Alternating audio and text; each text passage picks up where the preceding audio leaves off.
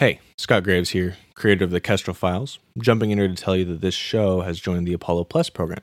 Apollo Plus is a creator-owned platform where subscribers can help support some cool fiction podcast creators like Tal Minear, Bloody F M, Ransom Productions, and me. Apollo Plus shows are ad-free, and I've got some pretty cool bonus content.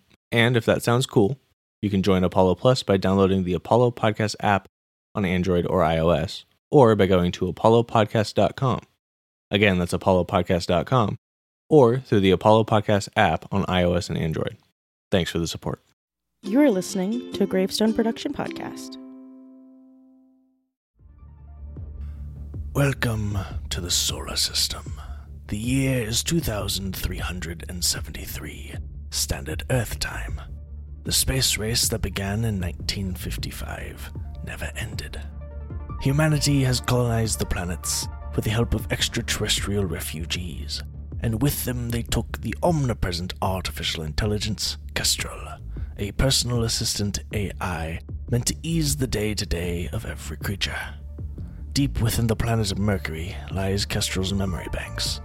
The Alexandria Company has given us a unique, once-in-a-generation chance to explore the quintillions of recordings Kestrel has made. What you're about to hear are the stories we have found, recorded, collected, and told through the ears of Kestrel.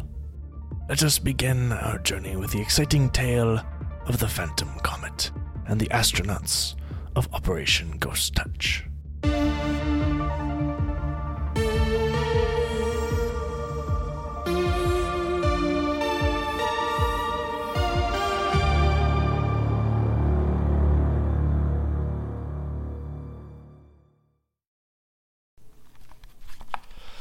Okay, this is Operation Ghost Touch, Log one. My name is Doctor Ryland Colding. I am one of the three scientists, or astronauts, here involved in Operation Ghost Touch. I am the xenobiologist of the team. Doctor Sennett is the chemist and the geologist, and the other, Kennedy, is our pilot as well as aeronautical and space expert. I should probably clarify that our mission is to investigate the recent phenomena that is Comet one X twenty-three seventy-three J thirteen. More commonly known as the Phantom Comet. Roughly five days ago, this comet appeared just inside the solar system, traveling at just mind-boggling speeds. As a society that knows the position of just about every rock in the solar system, I don't know how we didn't see it. It just appeared. Current working theory from the astronomers is that the Oort Cloud, the massive cloud of asteroids that encircles the solar system, it blocked our view of the comet until it had passed through it. Point is, however it did arrive, we'll likely find out because, after all, we live in a day and age where we can do that. We can just fly to it. The Phantom Comet is a scientific marvel for a number of reasons. First being, we don't know how it got here, and the second being, we've detected life on the surface. I haven't even covered the sheer size of this thing. It's roughly three quarters of the size of Pluto. I mean, it's ginormous for a comet. There's some question of, could this possibly be a runaway dwarf planet hurtling through space? And I mean, maybe. But that doesn't account for the fact that it's not spherical in shape.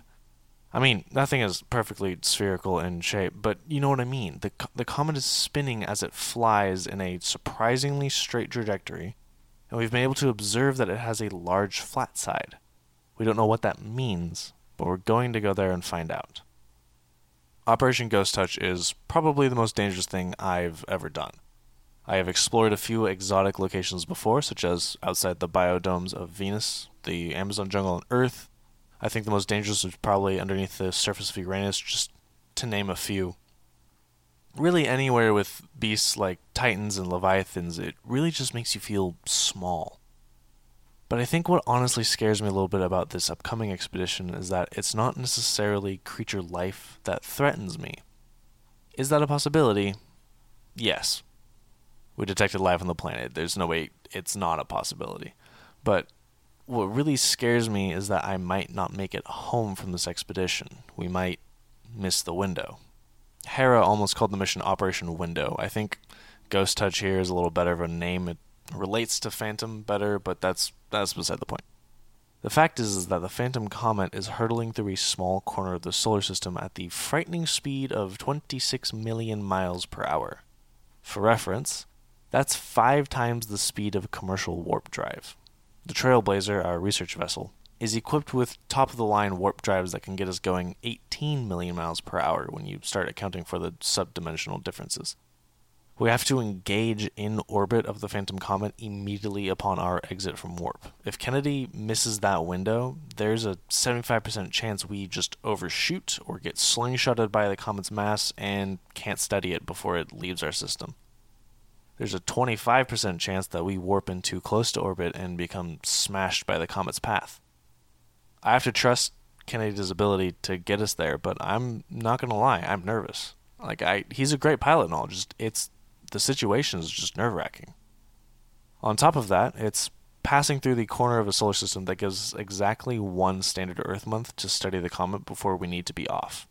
Once it re-enters the Oort Cloud, all hope of warp travel is lost. The magnetic and magic fields of the cloud interfere with warp engines with rather morbid results, which means we have a very short window or we are dying on that comet.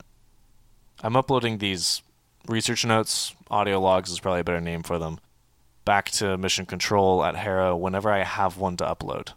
Uh, Kennedy is engaging warp travel in the next few minutes, so I need to make preparations and ensure everything is in order on my end. Uh, I will send the next log when we exit warp and are in orbit of the Phantom Comet.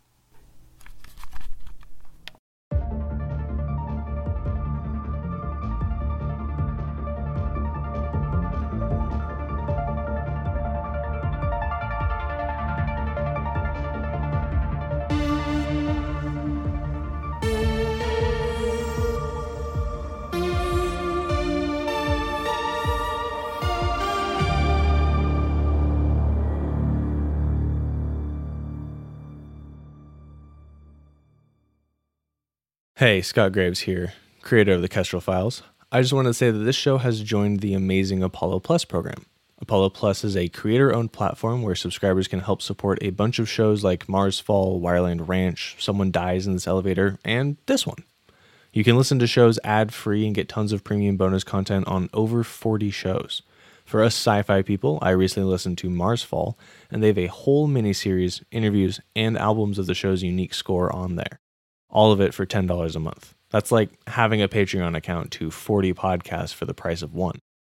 On top of that, seventy percent of your subscription goes directly to creators. This support helps us with getting these shows produced. I know every penny that I earn through this program goes straight into the next season's budget, and let me tell you, as an indie podcaster, every cent helps us keep doing what we love and helps keep the content flowing on a faster timeline. You can join Apollo Plus by downloading the Apollo Podcast app on Android or iOS, or by going to apollo pods dot com. Again, that's apollo pods dot com, or through the Apollo Podcast app on iOS and Android. Thanks for the support.